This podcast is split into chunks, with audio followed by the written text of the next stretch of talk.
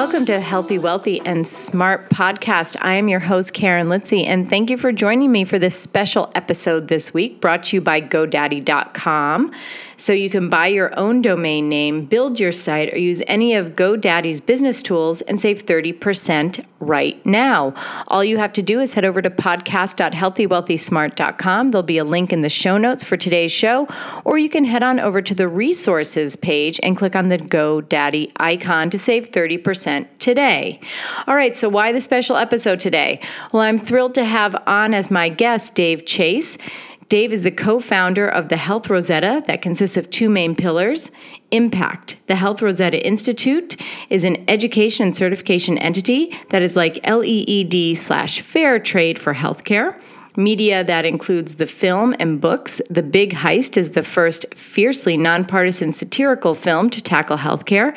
In addition, they're publishing the CEO's Guide to Restoring the American Dream How to Deliver World Class Healthcare to Your Employees at Half the Cost.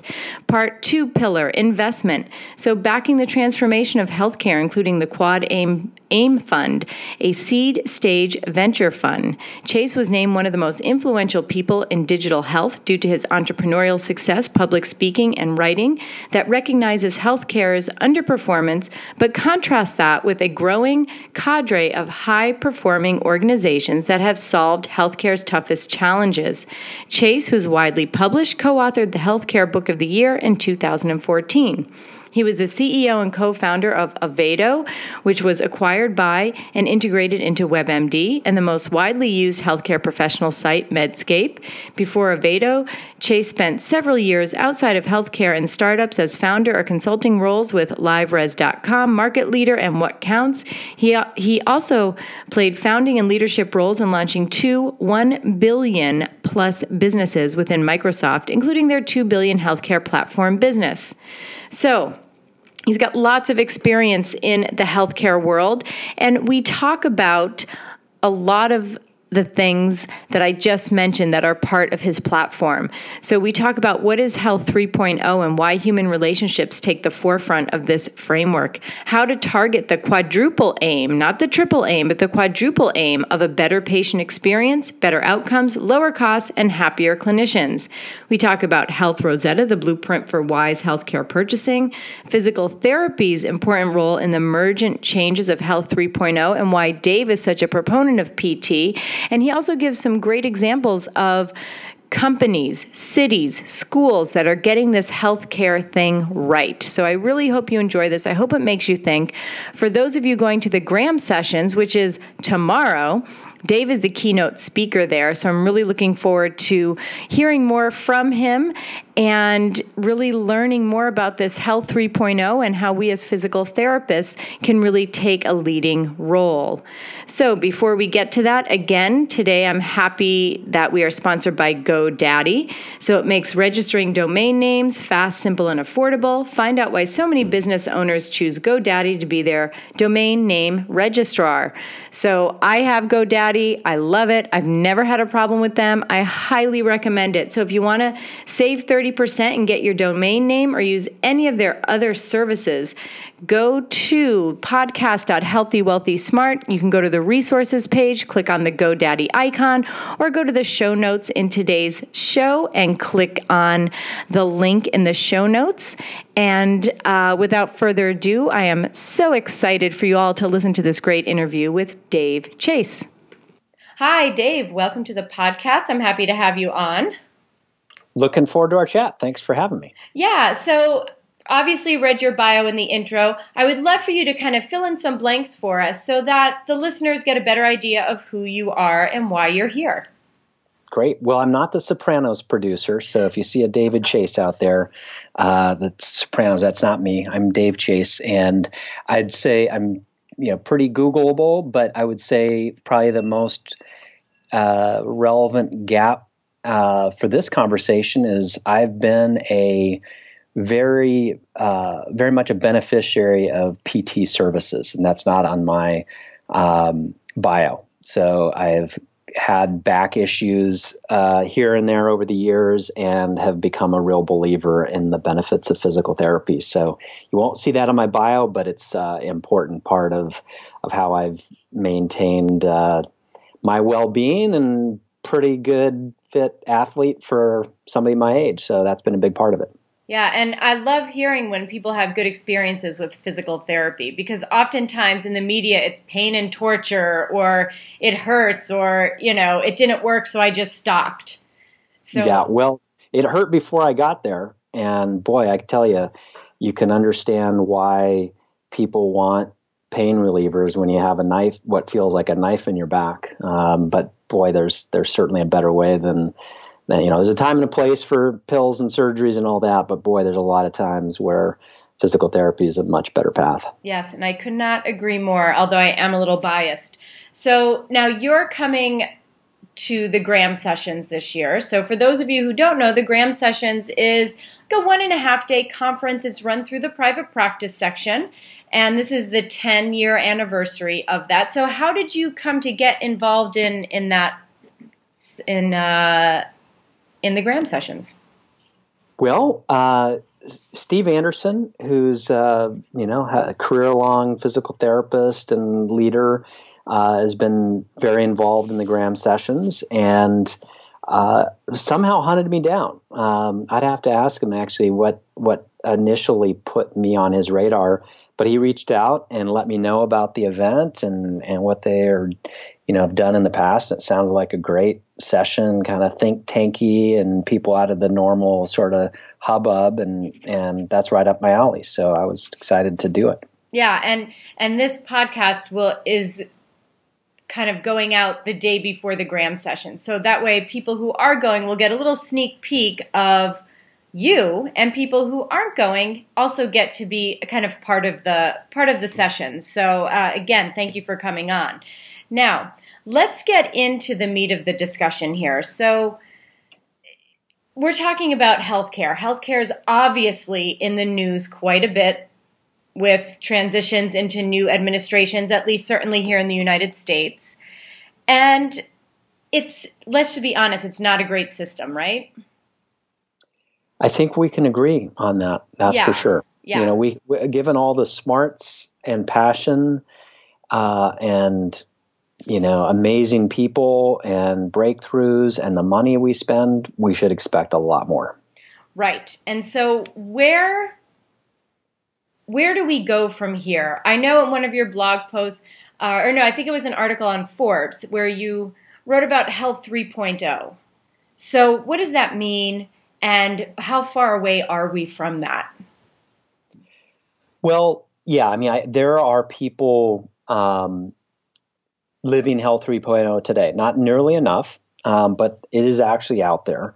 And the way I think of Health 3.0 is, you know, taking the best aspects of Health 1.0, which are, you know, the deep sacred relationships and uh, autonomy that the clinicians had and and then you take some of the key pieces of Health 2.0, the good parts of it, um, the technology, the evidence, the teams, the systems thinking, and but then restore the human relationship that's really at the heart of healing and bolster it, you know, with a team that's revolving around the patient.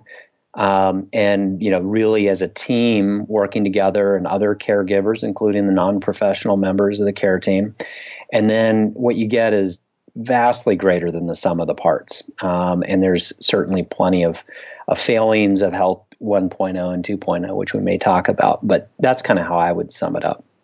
And so th- when you're talking about sort of the best aspects, and you mentioned autonomy of practice. So where has that kind of gone off the rails, and why do you think that happened? Well, I mean, I think that it was a reaction, some would say overreaction um, to some of the failings of Health 1.0.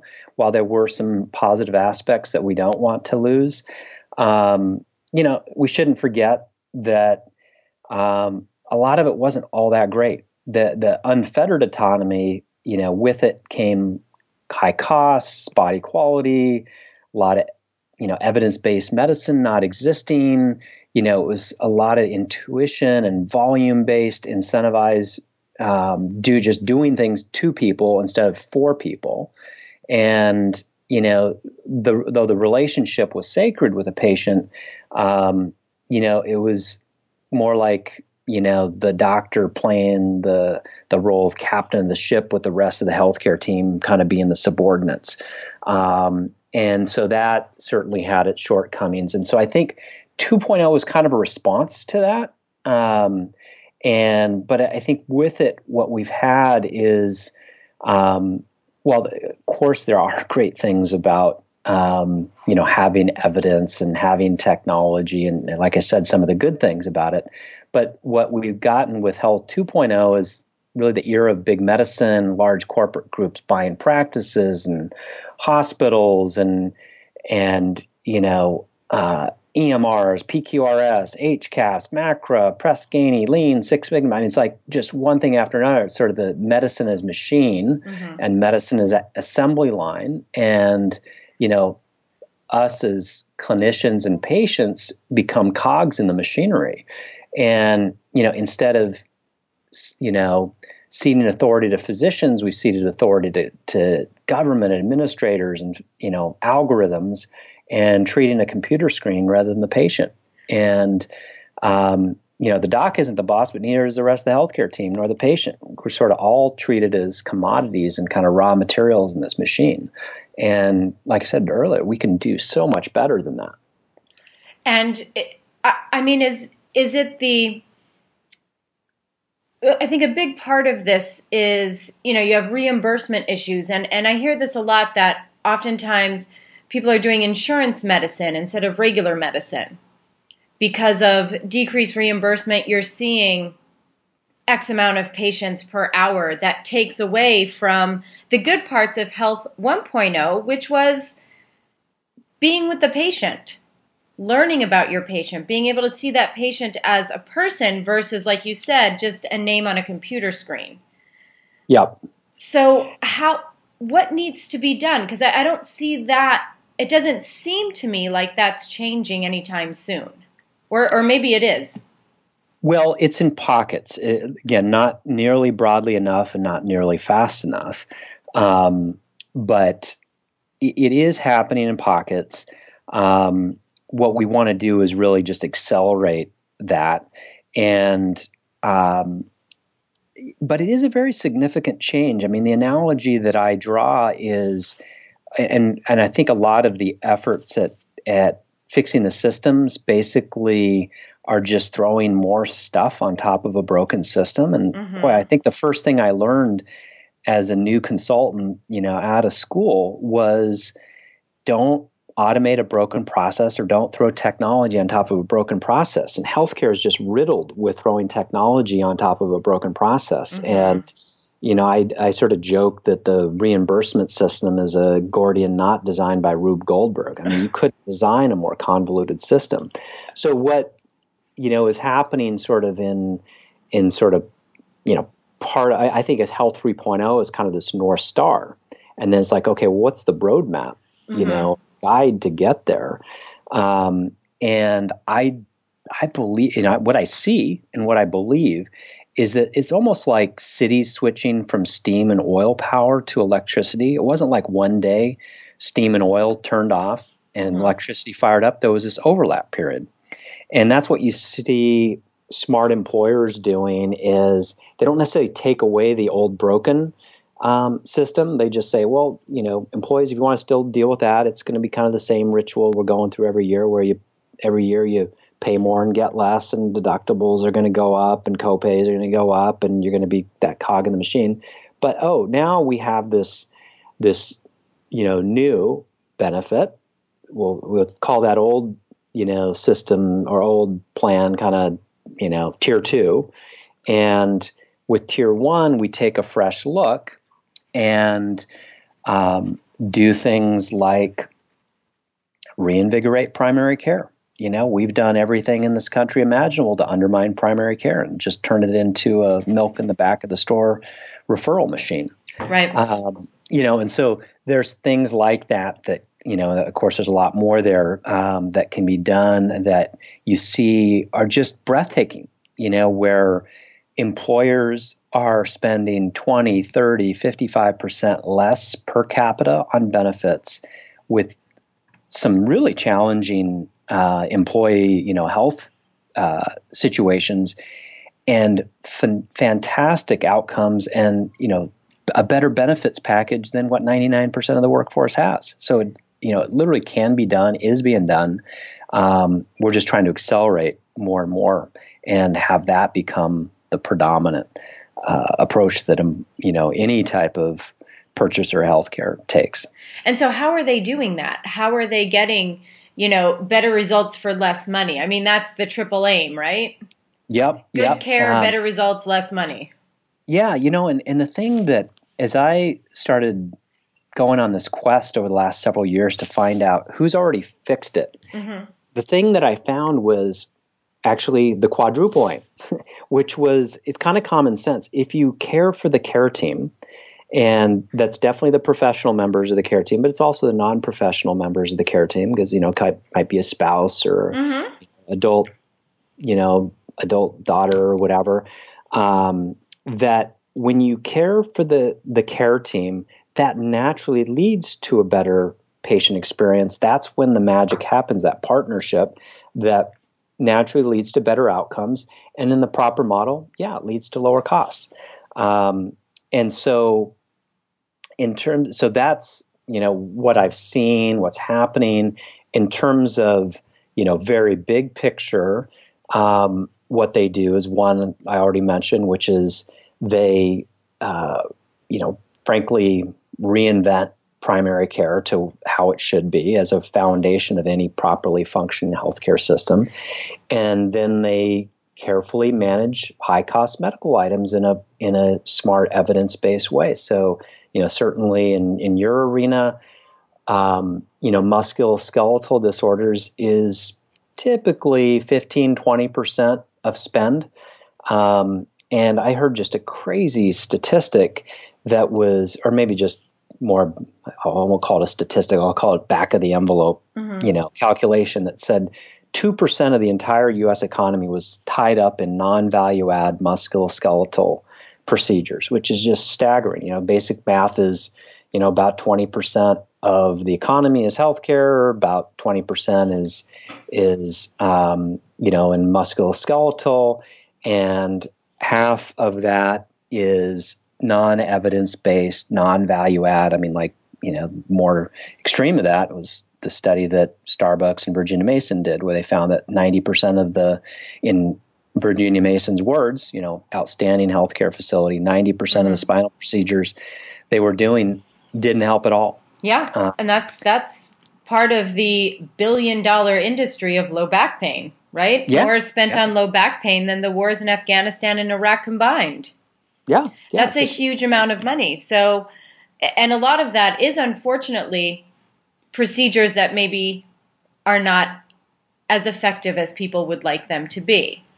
Yeah, yeah, and I, and I certainly understand that having had you know a few incidents of pretty severe back uh, pain where you know it's like you're being waterboarded or something. I mean, it's torture, um, and you'll do anything to make it stop. A hundred percent. And and if if you're only told, I mean, people talk about rationing care when health reform talks, you know, comes up. The real story is we ration choices in our healthcare system.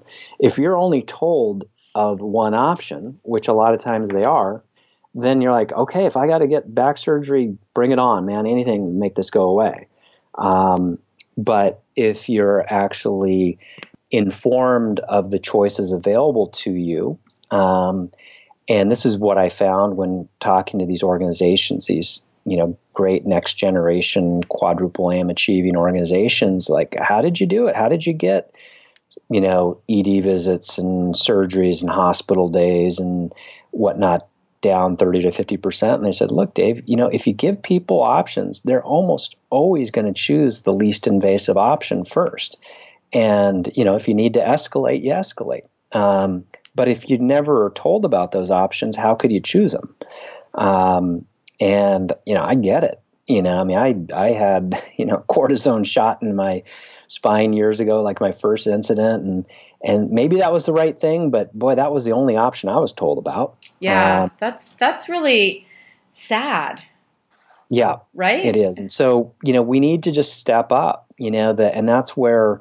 Um, you know, I, I focus on employers because they are the ones in a lot of ways who are leading the way, and uh, and it's they've been led to to believe, frankly, a lot of myths and lies about healthcare not being able to be controlled. And and employers manage to tackle some really complicated things outside of their core business whether it's you know hedging currencies or you know commodities and you know managing 401k plans. And the fact is healthcare costs for most companies are the second or maybe the third biggest cost um, and it's it's solvable companies are solving it um, and uh, so you know what I'm focusing a lot of my energies on, and I'll talk about certainly at the Graham sessions. And I think there's opportunity to really partner with the the PT community on part of this. Is um, basically the blueprint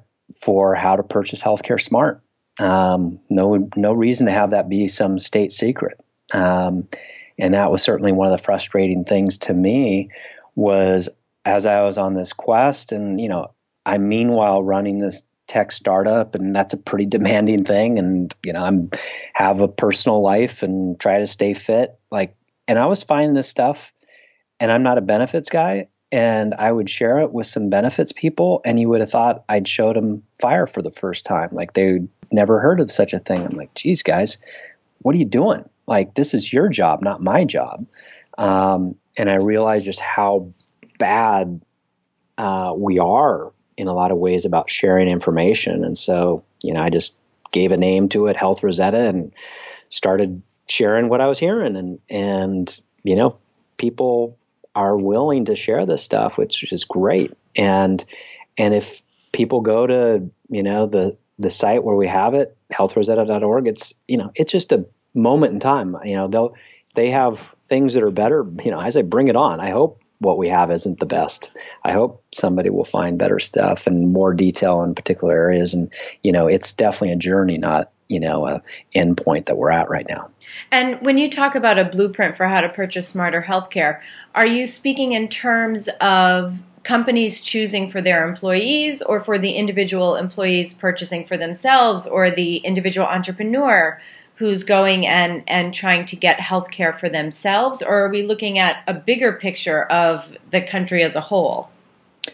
I mean, ultimately, it's the big picture. Um, and very little, if any of it, is even U.S. specific, mm-hmm. and it's and it's not meant to be private or public um, payer uh, type of situation. And um, the reality is, you know, you you you know, healthcare is not going to change overnight in one fell swoop.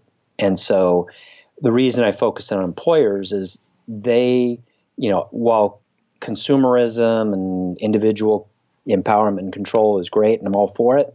Um, you know, mo- most people aren't in a position where they have that literacy and have the, or even the tools are available to them. So, the proxy are uh, the companies, and uh, you know, and they can do these things, like I said today. And I absolutely hope uh, Medicare and Medicaid pick up on it, and anybody in any country, because it's really not U.S. specific. Mm-hmm. Um, but you just have to say, okay, where are you going to, you know, use that electricity metaphor? What, what was that? You know, what were those first cities that turned on electricity and and fired it up and you know got these things going? And it's sort of just finding that coalition, the willing. And I think the reality will be that there will be particular geographies and particular types of organizations that step up first. In, in terms of types of employers, what I've seen, um, initially to my surprise, you know, which was, you know, I thought the tech industry might be innovative and smart about benefits, just maybe being because I'm out of that industry and somehow arrogantly thought that they'd be smart about it.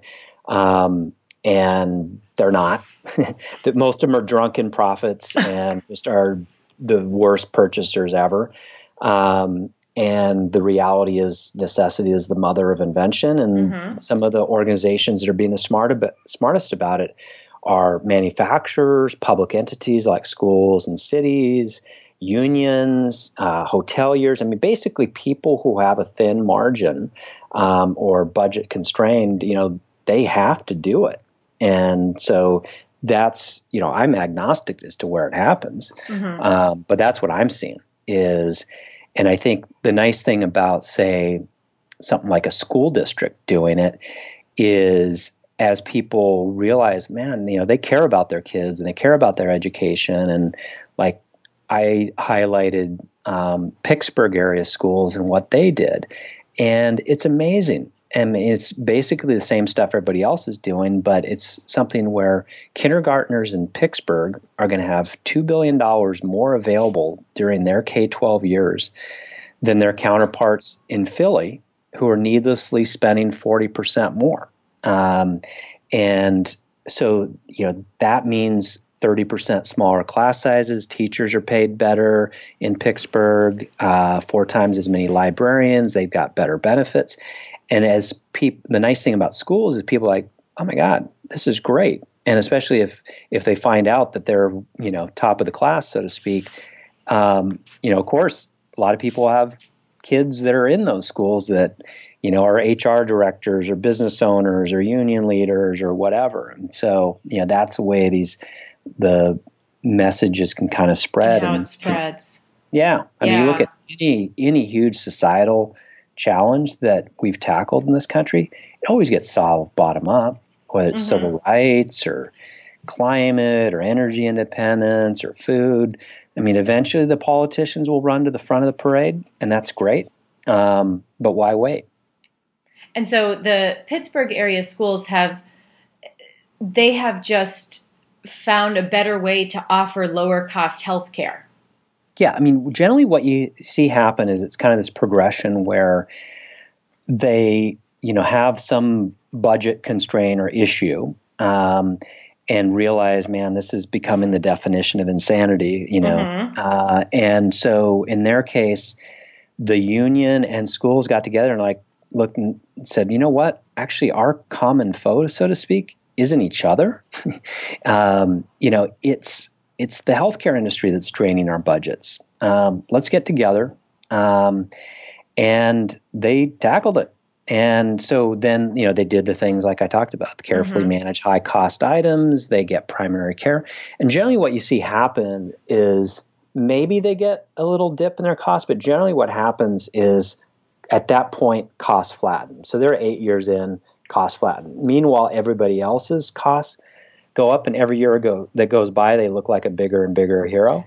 Um, because everybody and, else's are going up, but theirs are yeah, staying flat. Yeah, yeah, yeah. So it's not yeah, like, yeah. you know, they're, they're still, you know, it's not like they're denying care or something like that. Mm-hmm. They're just, they're smarter about it. Mm-hmm. Um, and you look at, you know, the manufacturer that's spending 30% less, guess what? They're, they, they're at it for like somewhere between three and five years. Or the hotelier that I've talked about that you know they're 20 years in so they're spending 55% less and they realize they can actually do a lot more than than that. So it's really just they just flatten costs while everybody else just spiked up. Got it got it. And then because those costs have lowered it allows those whether it be schools or organizations or companies to do more things for the people within the organization.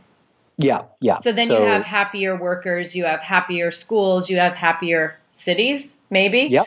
Um, absolutely. Yeah. I mean, it's the city I used to live in. In fact, Steve Anderson, we're talking about, lives in Kirkland, Washington. Mm-hmm. If you're a Costco shopper, that's Costco started in Kirkland, and okay. Kirkland's signature is after Kirkland, Washington. And they've done that. They've done a great job. They put in a good primary care clinic. They have this kind of whole health approach. Um, and it's lowered their costs like 25%, and employees love it and you know they continue to expand. I think like eight of the nine unions are on board, um, and uh, you know this oak manufacturer in Oklahoma um, that's spending thirty percent less.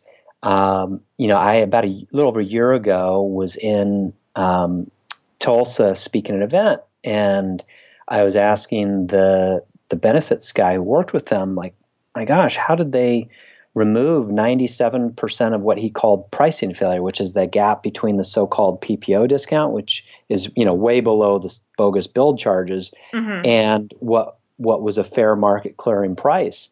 Um, and it was which typically is like 40% less than the so-called PPO discount. And I'm like, how on earth did you know I, you do that? And I'm like, well, you cut out all the nightmare billing and you pay right away, and you know they're happily willing to take that on the provider side. Um, but then on the employer side, um, they basically, um, employee side, I should say, what they did in some was they made good decisions free or near free and made bad decisions expensive. And so he said, you know, I was just at this high school football game um, and I was surrounded by this family. They gave me this big bear hug and uh, you know it was like nice but it's like why are you hugging me? And he, they said well you know speaking of you know back procedure in this case the the gentleman did in fact need a um, back surgery. And in the old system that they had and, and if they'd you know stuck to that kind of tier two thing um, their plan had a $3000 max out of pocket. This family was probably like 70% of American households have less than $1,000 in savings. Mm-hmm.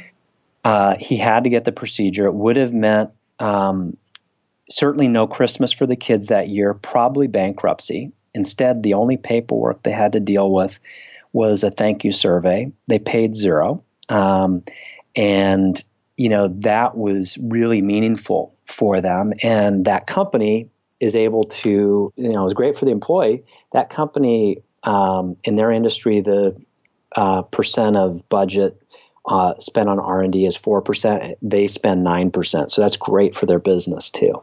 Um, so, you know, real wins all, all the way around. Right. So because the company that this person who needed the back surgery was kind of operating at this health 3.0 where they were able to lower their costs due to, you know, having more primary care available, this gentleman didn't have to pay so much for his surgery because there was more available. Yeah, no, it was a well, it was more available, and they did a direct contract. So ah, direct when contract, you do right. when you do a direct contract and you remove all the brain damage of all the claims mm-hmm. and the delays and collecting from the patient and and you know the way that they got the employees on board was they just would go through you know a few examples and explain, you know, okay, you know, Bob needs a rotator cuff procedure. Um, here's what, you know, this hospital in town would be to billed charges. Here's what the PPO discount was.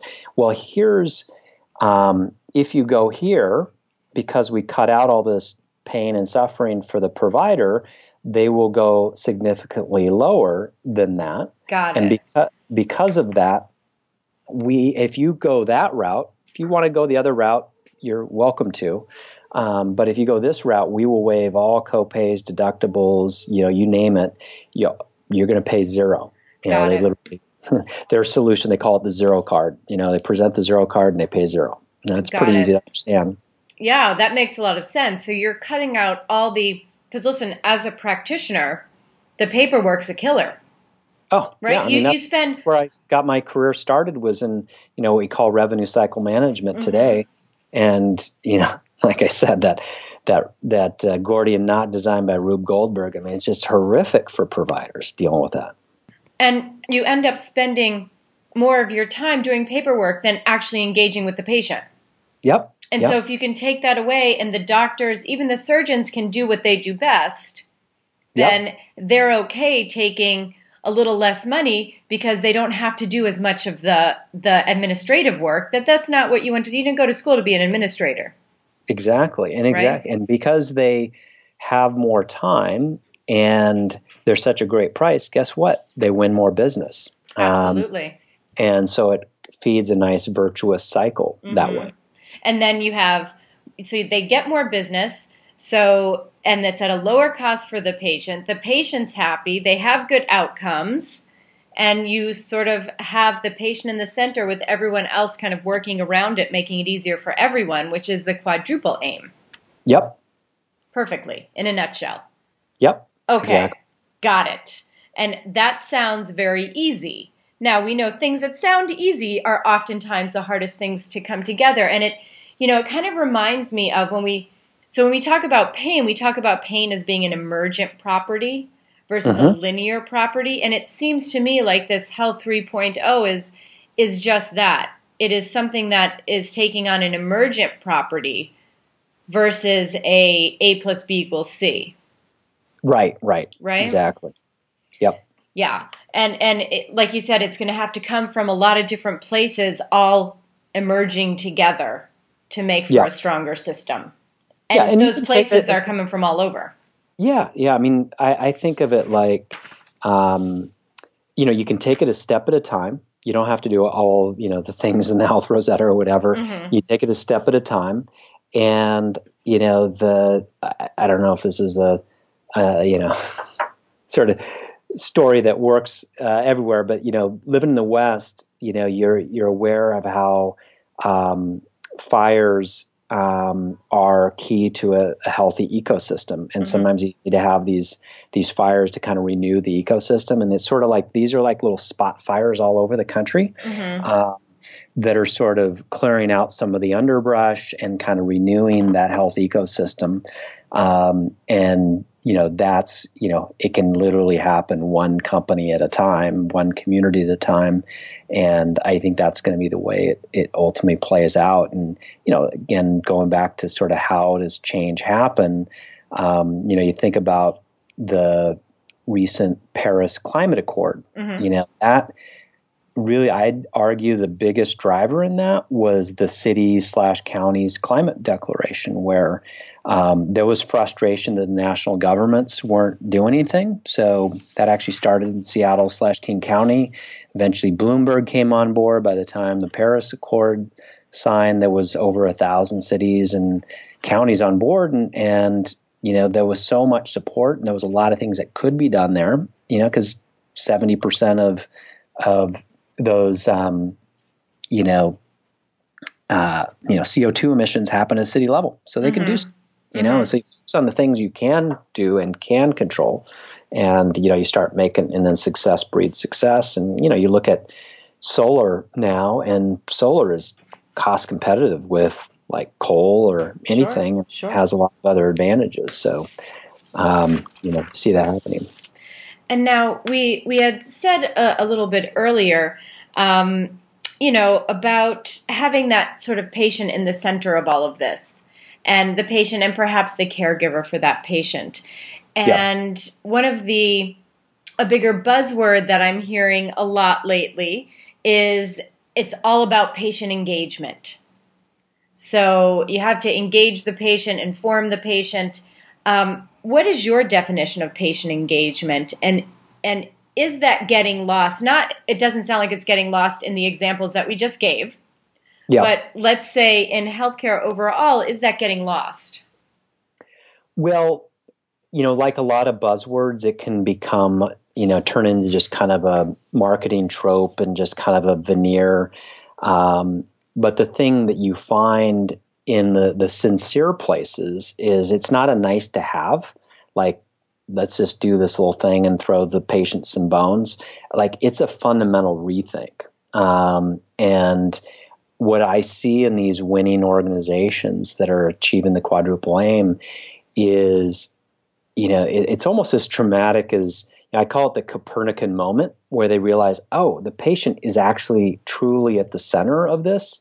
Like I said, not just as some marketing line, but it causes you to think very differently. And almost everything in our system is designed around the convenience of the healthcare system, not the convenience of the patient. And, you know, even the terms we use. I mean, I just gag when I hear compliance. I mean, it's like compliance is something that juvenile delinquents should be doing.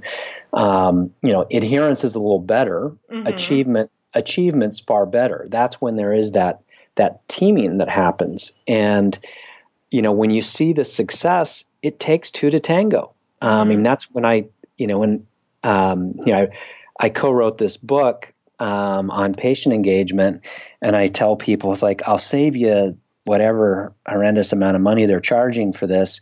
Um, and it boils down to it's about the money it takes two to tango if you want to achieve patient engagement. You know, you got to have the proper payment models, and then the two to tango is you know what we were talking about earlier, where the most challenging patient populations imaginable have been tackled when they have done that well and they don't just take the old approach and you know things like health coaches well it turns out doctors don't have the time or training to do a lot of the things to get at the psychosocial mm-hmm. behavior factors. Mm-hmm. Health coaches, people of the community that the patients are in, have done amazing jobs. They happen to be less expensive too, which is kind of you know a bonus from the healthcare spending. But um, uh, ultimately, to get engagement, they have that partnership, and it's you know it's not radically different than you know you have a workout buddy. You got somebody you're accountable to, somebody who cares about you.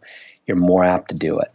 Um, and that's really what happens. And, and, you know, different people have different objectives. Somebody like, I want to dance at my daughter's wedding, or I want to be able to play with my kids, or I want to go up and down the stairs without pain. Like, have some human, you know, and patient defined outcomes. Like, mm-hmm. that's that's when things start to really work, and you have a different mindset versus this compliance mindset that just frankly rarely works. Right. Yeah. I mean, it's it's, it reminds me of a, a conversation I had a couple of months ago with a girl who had some serious chronic pain issues. And she said, you know, when a patient goes in, like, no one's goal in life is to have zero out of 10 pain. Right. You know, right. like your goal in life, like you said, is to walk down the aisle of your child, to walk your daughter down the aisle, or to play sports on the weekends or to be able to go to work, to be able to yeah. get out of bed. You know, it can be something very simple. It doesn't have to be a big grand gesture, but rarely have, do I have a patient that comes in and says, you know, my big goal is to have zero out of 10 pain and five out of five strength. Right, right. You know what I mean? It's like yeah. that's usually not the patient's goal. Their goal yeah. is a little more personal.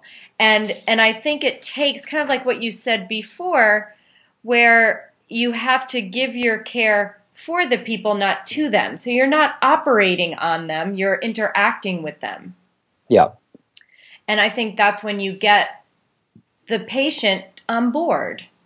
Well, and it's, you know, it's like any relationship. That's when, I mean, it, yes, that's great for the patient, but it's great for the clinician too to see them achieve that and you know you played a part in that i mean it's it's a little awesome. bit like when when you see your kids succeed. It's incredible. Yeah. like that's you know that's much better than just like ramming it down their throat and forcing it. Like that doesn't it's not the way it works. That's not the way people have success and it's incredibly fulfilling to see that. Yep. And that's where you know there's a psychologist his name is mark jensen and i heard him speak a couple of months ago at a conference and the one thing that he said is what he tries to do when he's with his clients is he doesn't say, you know, you should do this. You have to do this. You should do this. If you know what I mean? Versus yep. saying kind of like what you said before, give the patient some choices or at least yep. give them the idea that they have some choice in this. Yeah. And it yep. goes back to exactly what you said before. If you give the person one choice, they're going to choose that choice. But if you talk through to the patient and that patient says, oh, so I, I feel like if I do this, whether it be X, X, Y, Z once a day, and then I can do this another day, they're more likely to incorporate that into their everyday routine and again be more engaged, if you will. Yeah, absolutely. And I think sometimes that gets a little lost. I know I'm guilty of that, certainly. Saying, you know, well, you have to do two sets of 10 four times a day. Mm-hmm, mm-hmm. You know, and the patient looks at you like uh, deers in a headlight, right? Yeah, yeah. Like, what? Are you kidding me? And I think that's maybe when you might lose some people. Yeah, and it's, you know, they are individuals. Mm-hmm. I mean, at mm-hmm. the end of the day, I mean, I like the word individuals uh, over patients because it, you know, it has kind of that double meaning. Um, and, you know, some of us, you tell us to do four sets of 10 or whatever, we're like, great, we're on it. Um, other people, you know, for whatever reason, they've got a more complicated life or something else works for them. Um, you know, you, you, you figure it out. And yeah. you, you, can look at that as a burden, or you can look at that as kind of part of the the joy of humanity of figuring different people out and cracking the code. Yeah, and it's the same thing you know, from an individual level, it's the same thing that the Pittsburgh School District did. You know, they had to find a more creative choice. Yep. And so, as the practitioner, you find a more creative choice. Yep. It's it's that simple and that hard all at the same time. Yep. Because I, I, I mean, it's like you said, when you're dealing with an individual and you're dealing with a person, that's a whole. It's a whole. They have their own system, their whole ecosystem that they're living around, and you're just a little part of it. Yeah, yeah. So and, true. Yeah, and so I think sometimes that gets a little lost, especially when you're in that environment of one patient after the other after another.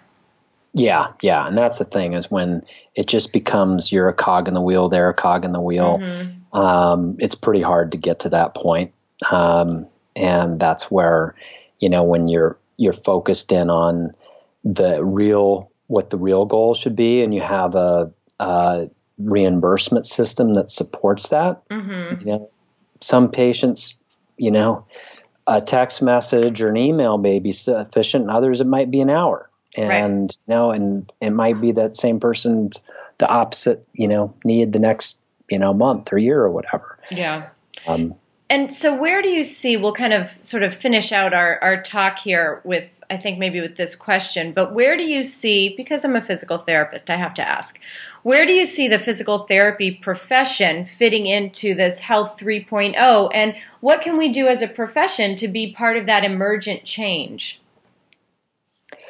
Yeah, I mean, I think that um, you know a lot of what we are talking about is very aligned, and you know the I think the physical therapy profession operates in a very evidence person centric kind of slow medicine way, mm-hmm. which I mm-hmm. think are very aligned with Health 3.0.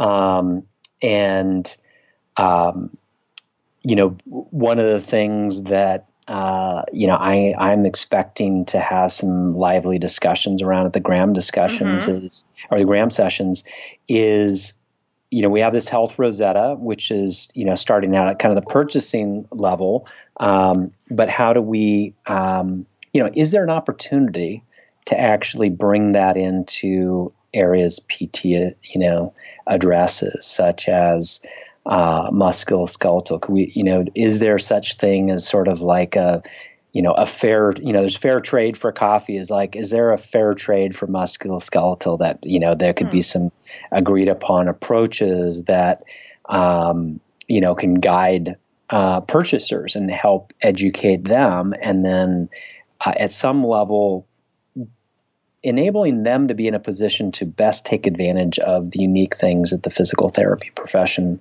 brings to the table. Like a lot, you know, the, you, you know, you're immersed in it they're not. Mm-hmm. So how do you put them in a better position?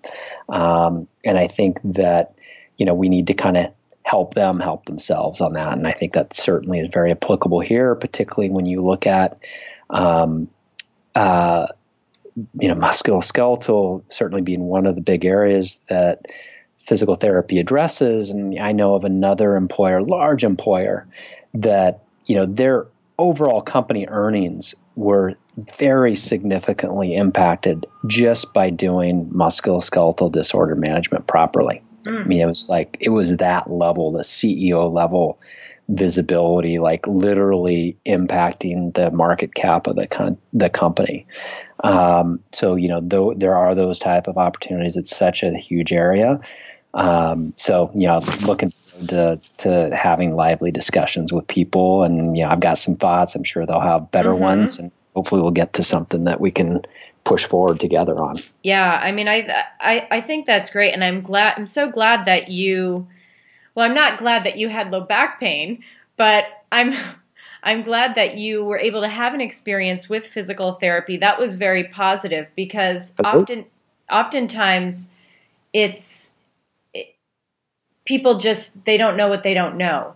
And so maybe as a profession we do have to do a better job at at pushing out this information so that people can make a better choice.